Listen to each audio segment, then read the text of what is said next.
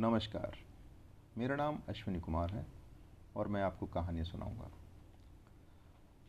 आज मैं आपके लिए लेकर आया हूँ हिंदी साहित्य के महान लेखक मुंशी प्रेमचंद की रचित कहानी, बड़े घर की बेटी। बैनी माधव सिंह गौरीपुर गाँव के जमींदार और नंबरदार थे। उनके पितामह किसी समय बड़े धनधान्य, संपन्न थे। गाँव का पक्का तालाब और मंदिर, जिनकी अब मरम्मत भी मुश्किल थी उन्हीं के कीर्ति स्तंभ थे। कहते हैं कि किसी ज़माने इस दरवाजे पर हाथी घूमता था। अब उसकी जगह एक बूढ़ी भैंस बंधी थी, जिसके शरीर में अस्थि पंजर के सिवा और कुछ न रहा था। पर दूध शायद बहुत देती थी, क्योंकि एक ने एक आदमी हांडी लिए उसके सिर पर सवार ही रहता था। बैनी माधव सिंह अपनी आधी से अधिक संपत्ति वकीलों को भेंट कर चुके थे। उनकी वर्तमान आय एक हज़ार रुपये वार्षिक से अधिक न थी। ठाकुर साहब के दो बेटे थे। बड़े का नाम श्रीकंठ सिंह था। उसने बहुत दिनों के परिश्रम और उद्योग के बाद बीए की डिग्री प्राप्त की थी। अब एक दफ्तर में नौकर था। छोटा बेटा लाल बिहारी सिंह, दोहरे बदन का सजीला जवान था। भरा हुआ मुखड़ा, चौड़ी छाती। भैंस का दो सिर ताज़ा दूध, वह उठकर सवेरे पी जाता था। श्रीकंठ सिंह की दशा बिल्कुल इसके विपरीत थी। इन नेत्र प्रिय गुणों को उन्होंने बी, ए, इन्हीं दो अक्षरों पर न्यौछावर कर दिया था। इन दो अक्षरों ने उनके शरीर को निर्बल और चेहरे को कांतिहीन बना दिया था। इसी से वैद्य ग्रंथों पर उनका विशेष प्रेम था। आयुर्वेदिक औषधियों पर उनका बहुत अधिक विश्वास था। शाम सवेरे उनके कमरे से प्राय खरल की सुरीली, कर्णम मधुर ध्वनि सुनाई दिया करती थी। लाहौर और कलकत्ते के वैद्यों से बड़ी लिखा पढ़ी होती रहती थी। श्रीकंठेश अंग्रेज़ी डिग्री के अधिपति होने के बावजूद अंग्रेज़ी सामाजिक प्रथाओं के विशेष प्रेमी न थे, बल्कि वह बहुधा बड़े ज़ोर से उसकी निंदा और तिरस्कार किया करते थे। इसी से गाँव में उनका बड़ा सम्मान था। दशहरे के दिनों में वह बड़े उत्साह से रामलीला में सम्मिलित होते और स्वयं किसी न किसी पात्र का पार्ट लेते थे। गौरीपुर में रामलीला के वही जन्मदाता थे। प्राचीन हिंदू सभ्यता का गुणगान, उनकी धार्मिकता का प्रधान अंग था। सम्मिलित कुटुंब के तो वह एकमात्र उपासक थे। आजकल स्त्रियों को कुटुंब में मिलजुल कर रहने की जो अरुचि होती है, उसे वह जाति और देश दोनों के लिए बहुत हानिकारक समझती थी। यही कारण था कि गाँव की ललनाएँ उनकी निंदक कोई कोई तो उन्हें अपना शत्रु तक समझने में संकोच नहीं करती थी। स्वयं उनकी पत्नी को ही इस विषय में उनसे शिकायत थी। यह इसलिए नहीं कि उसे अपने सास, ससुर, देवर या जेठ आदि से घृणा थी, बल्कि उसका विचार था कि यदि बहुत कुछ सहने और तरह देने पर भी परिवार के साथ निर्वाह न हो सके तो आए दिन कलह से जीवन को नष्ट करने की अपेक्षा यही उत्तम है कि अपनी खिचड़ी अलग पकाई जाए। आनंदी एक बड़े उच्च कुल की लड़की थी। उसके पिता एक छोटी सी रियासत के ताल्लुकेदार थे। विशाल भवन, एक हाथी, तीन कुत्ते, बाज बकरी बहरी सिकरे, झाड़ फनूस, ऑनरेरी मजिस्ट्रेटी और ऋण, जो एक प्रतिष्ठित ताल्लुकेदार के भोग्य पदार्थ हैं, सभी यहाँ विद्यमान थे। नाम था भूप सिंह। बड़े उदार चित्त और प्रतिभाशाली व्यक्ति थे, पर दुर्भाग्य से उनके कोई बेटा न था। सात बेटियाँ थीं और दैव योग से सब की सब जीवित रहीं। पहली उमंग में तो उन्होंने तीन ब्याह दिल खोल कर कर दिए, पर पंद्रह बीस हज़ार रुपयों का कर्ज सिर हो गया तो आँखें खुली, हाथ को सिमेट लिया। आनंदी चौथी बेटी थी। वह अपनी सब बहनों में सबसे अधिक रूपवती और गुणवती थी। इससे ठाकुर भूप सिंह उसे बहुत प्यार करते थे। सुंदर संतान को कदाचित उसके माता पिता भी अधिक चाहते हैं। ठाकुर साहब बड़े धर्म संकट में थे कि इसका विवाह कहाँ करें।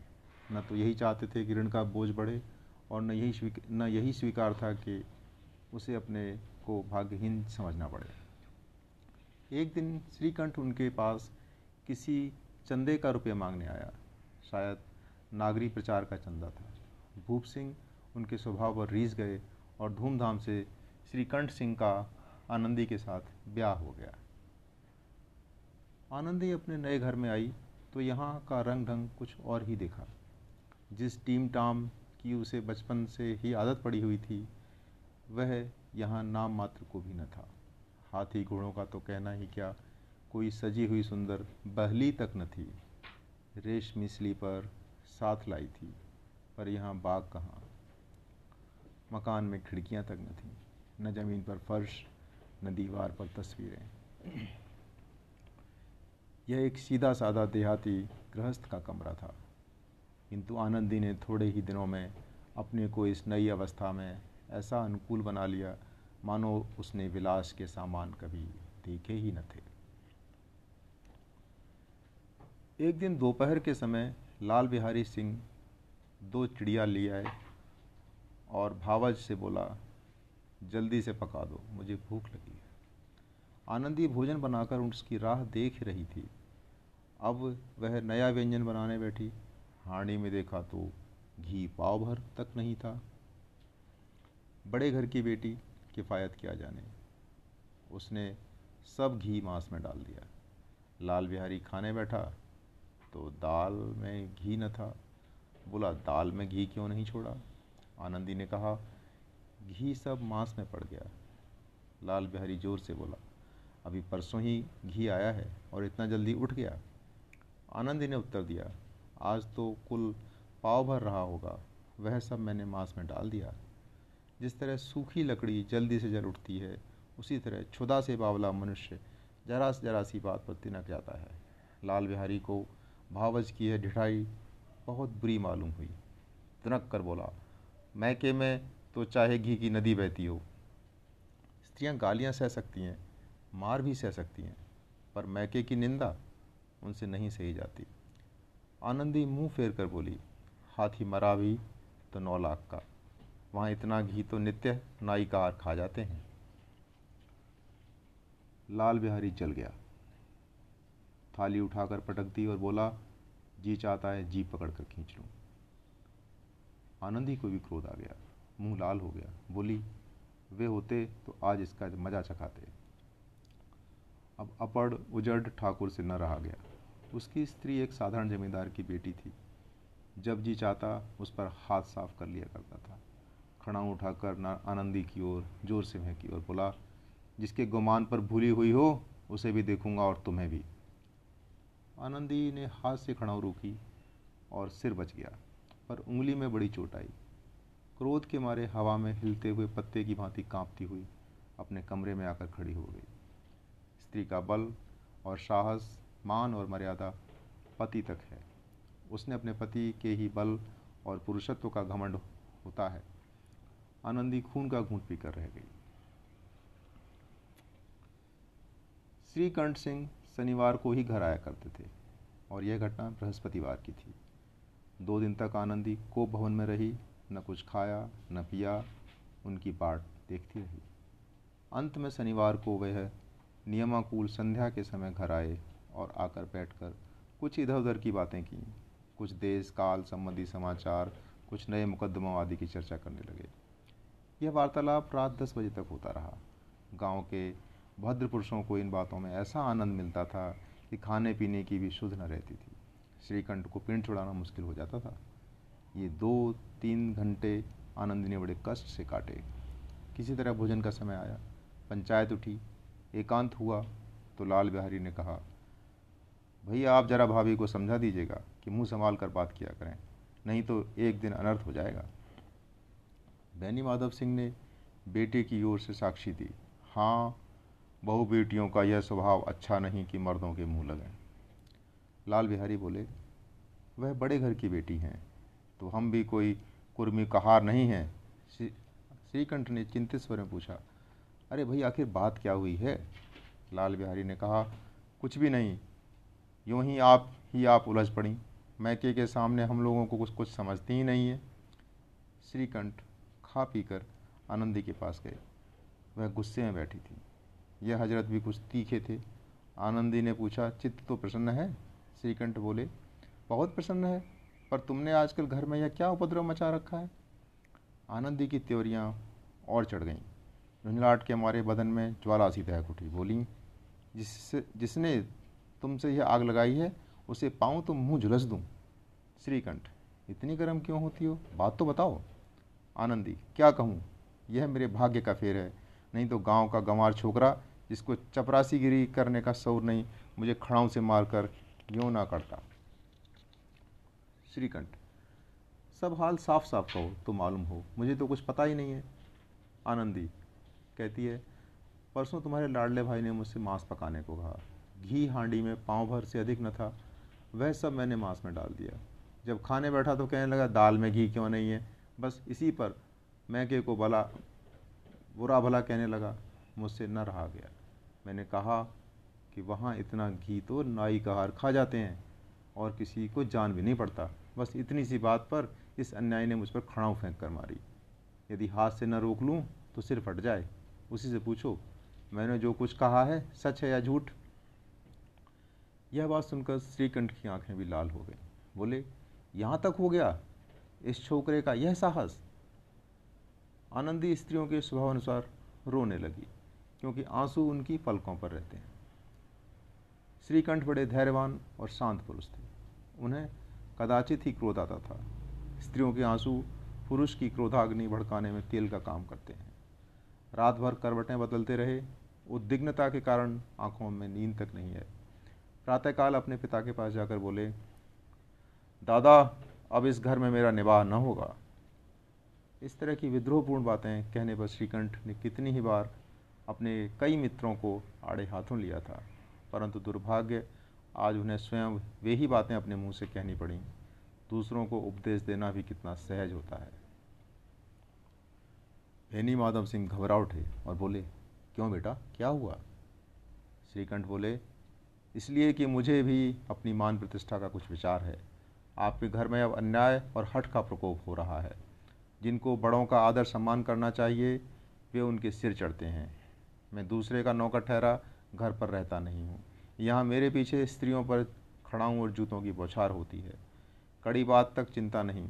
कोई एक की दो कह ले यहाँ तक मैं सह सकता हूँ। किंतु यह कदापि नहीं सह सकता कि मेरे ऊपर लात घूसे पड़ें और मैं दम तक न मारूं। बैनी माधव सिंह कुछ जवाब न दे सके। श्रीकंठ सदैव उनका आदर करते थे। उनके ऐसे तेवर देखकर एक बूढ़ा ठाकुर अवाक रह गया। केवल इतना ही बोला बेटा तुम बुद्धिमान हो, कर ऐसी बातें करते हो। स्त्रियाँ इस तरह घर का नाश कर देती हैं। उनको बहुत सिर चढ़ाना अच्छी बात नहीं। श्रीकंठ बोला, इतना मैं जानता हूँ, आपके आशीर्वाद से मैं ऐसा मूर्ख नहीं हूँ। आप स्वयं जानते हैं कि मेरे ही समझाने बुझाने से इसी गाँव में कई घर संभल गए हैं। पर जिस स्त्री के मान प्रतिष्ठा का ईश्वर के दरबार में उत्तरदाता हूँ, उसके प्रति ऐसा घोर अन्याय और पशुवत व्यवहार मुझे असह है। आप सच मानिए, मेरे लिए यही कुछ कम नहीं कि लाल बिहारी को कुछ दंड नहीं दे रहा। अब यह बात सुनकर बैनी माधव सिंह भी कुछ गर्म आए। ऐसी बातें और न सुन सके। बोले, लाल बिहारी तुम्हारा भाई है। उससे जब कभी चूक भूल हो, उसके कान पकड़ो। लेकिन श्रीकंठ बोला अपने पिता को बीच में टोकते हुए, लाल बिहारी को मैं अपना भाई नहीं समझता। बैनी माधव बोले, स्त्री के पीछे श्रीकंठ जी नहीं, उसकी क्रूरता और अविवेक के कारण। कुछ देर दोनों चुप रहे। ठाकुर साहब लड़के का क्रोध शांत करना चाहते थे, लेकिन यह नहीं स्वीकार करना चाहते थे कि लाल बिहारी ने कोई अनुचित काम भी किया है। इसी बीच में गाँव के कई और सज्जन हुक्के, चिलम के बहाने वहाँ आकर बैठ गए। कई स्त्रियों ने जब यह सुना कि श्रीकंठ पत्नी के पीछे पिता से लड़ने को तैयार हैं तो उन्हें बहुत खुशी हुई। दोनों पक्षों की मधुर वाणियाँ सुनने के लिए उनकी आत्माएँ तिल मिलाने उठी लगी। गाँव में कुछ ऐसे कुटिल मनुष्य भी थे, जो इस कुल की नीतिपूर्ण गति पर मन ही मन जलते थे। वह कहा करते थे, श्रीकंठ अपने बाप से दबता है, इसलिए वह दब्बू है। उसने विद्या पढ़ी है, इसलिए वह किताबों का कीड़ा है। बैनी माधव सिंह इसकी सलाह के बिना कोई काम नहीं करते, ये उनकी मूर्खता है। इन महान भावों की शुभकामनाएँ आज पूरी होती दिखाई दी। कोई हुक्का पीने के बहाने, कोई लगान की रसीद दिखाने के बहाने आकर बैठ गया। बैनी माधव सिंह पुराने आदमी थे। इन भावों को ताड़ गए। और उन्होंने निश्चय किया कि कुछ क्यों न हो, इन द्रोहियों को ताली बजाने का अवसर मैं न दूँगा। तुरंत कोमल शब्दों में बोले, बेटा, मैं तुमसे बाहर नहीं हूँ। तुम्हारा जो जी चाहे करो। अब तो लड़के से अपराध हो गया। इलाहाबाद का अनुभव रही झल्लाया हुआ ग्रेजुएट अपने पिता की इस बात को न समझ सका। उसे डिबेटिंग क्लब में अपनी बात करने पर अड़े रहने की आदत थी। इन हथकंडों की उसे क्या खबर? बाप ने जिस मतलब से बात पलटी थी, वह उसकी समझ में नहीं आई। बोला, लाल बिहारी के साथ अब इसमें घर, अब इस घर में मैं नहीं रह सकता। बेनी माधव बोले, बेटा, बुद्धिमान लोग मूर्खों की बात पर ध्यान नहीं देते। वह नासमझ लड़का है। उससे जो कुछ भूल हुई है, उसे तुम बड़े समझ कर क्षमा करो। इस बात पर श्रीकंठ बोला, उसकी इस दुष्टता को मैं कदापि नहीं सह सकता। या तो वह इस घर में रहेगा, या मैं। आपको यदि वह अधिक प्यारा है तो मुझे विदा कीजिए। मैं अपना भार आप संभाल लूँगा। यदि मुझे रखना चाहते हो तो उससे कहिए कि जहाँ चाहे चला जाए। बस यह मेरा अंतिम निश्चय है। लाल बिहारी सिंह दरवाजे की चौखट पर चुपचाप खड़ा बड़े भाई की बातें सुन रहा था। वह उनका बहुत आदर करता था।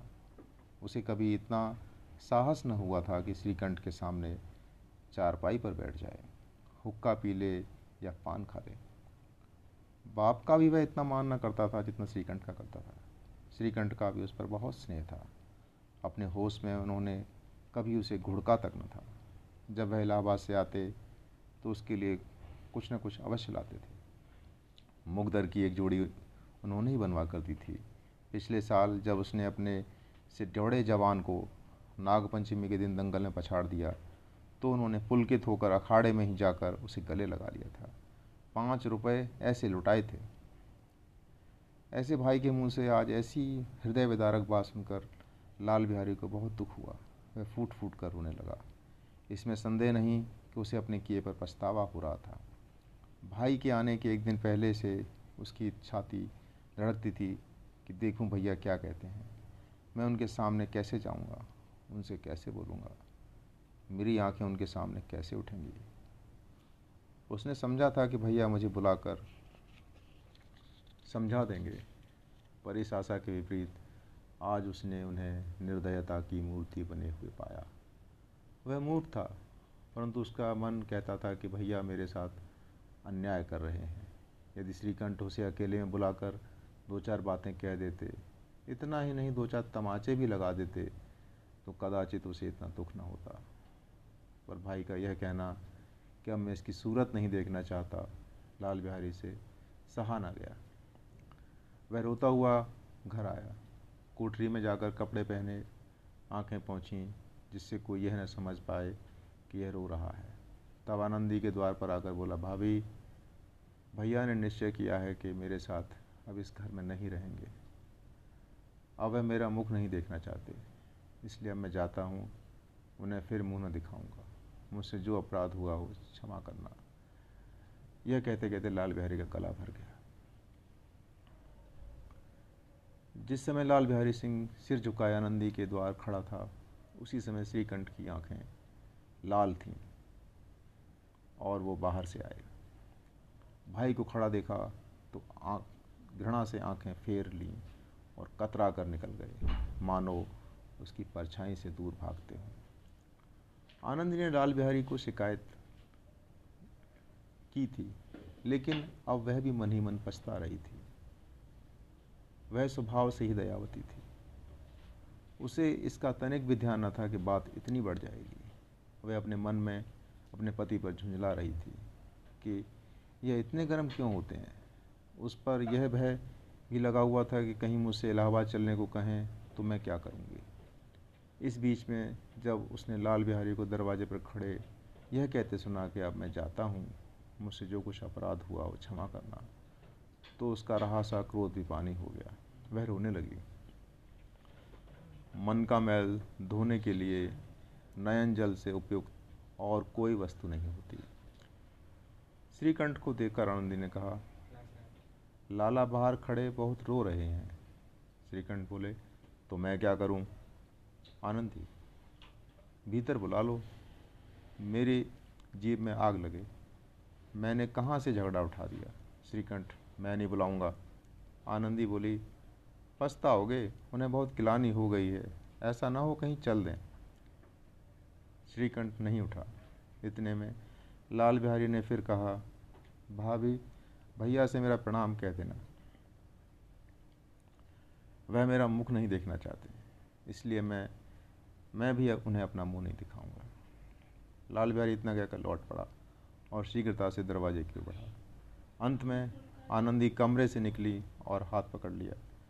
लाल बिहारी ने पीछे फिर कर देखा और आँखों में आँसू भरे बोला, मुझे जाने दो। आनंदी, कहाँ जाते हो?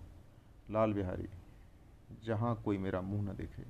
आनंदी, मैं तो न जाने दूँगी। लाल बिहारी, मैं तुम लोगों के साथ रहने के लायक नहीं। आनंदी, तुम्हें मेरी सौगंध, अब एक पग भी आगे न बढ़ाना। लाल बिहारी, जब तक मुझे यह मालूम न हो जाए कि भैया का मन मेरी तरफ़ से साफ़ हो गया है, तब तक मैं इस घर में कदापि न रहूँगा। आनंदी। मैं ईश्वर को साक्षी देकर कहती हूँ कि तुम्हारी ओर से मेरे मन में तनिक भी मैल नहीं है। अब श्रीकंठ का हृदय भी पिघला। उन्होंने बाहर आकर लाल बिहारी को गले लगा लिया। दोनों भाई खूब फूट फूट कर रोए। लाल बिहारी ने सिसकते हुए कहा, भैया, अब कभी मत कहना कि मैं तुम्हारा मुँह न देखूँगा। इसके सिवा आप जो दंड देंगे, मुझे स्वीकार होगा। श्रीकंठ ने कांपते हुए स्वर में कहा, लल्लू, इन बातों को बिल्कुल भूल जाओ। ईश्वर चाहेगा तो फिर ऐसा अवसर कभी ना आएगा। तब तक बेनी माधव सिंह बाहर से आ रहे थे। दोनों भाइयों को गले मिलते देखकर आनंद से पुलकित हो गए। बोल उठे, बड़े घर की बेटियाँ ऐसी ही होती हैं, बिगड़ता हुआ काम बना लेती हैं। गाँव में जिसने यह कहानी सुनी, उसी ने इन शब्दों में आनंदी को बड़ा सराहा। बड़े घर की बेटियाँ ऐसी ही होती हैं।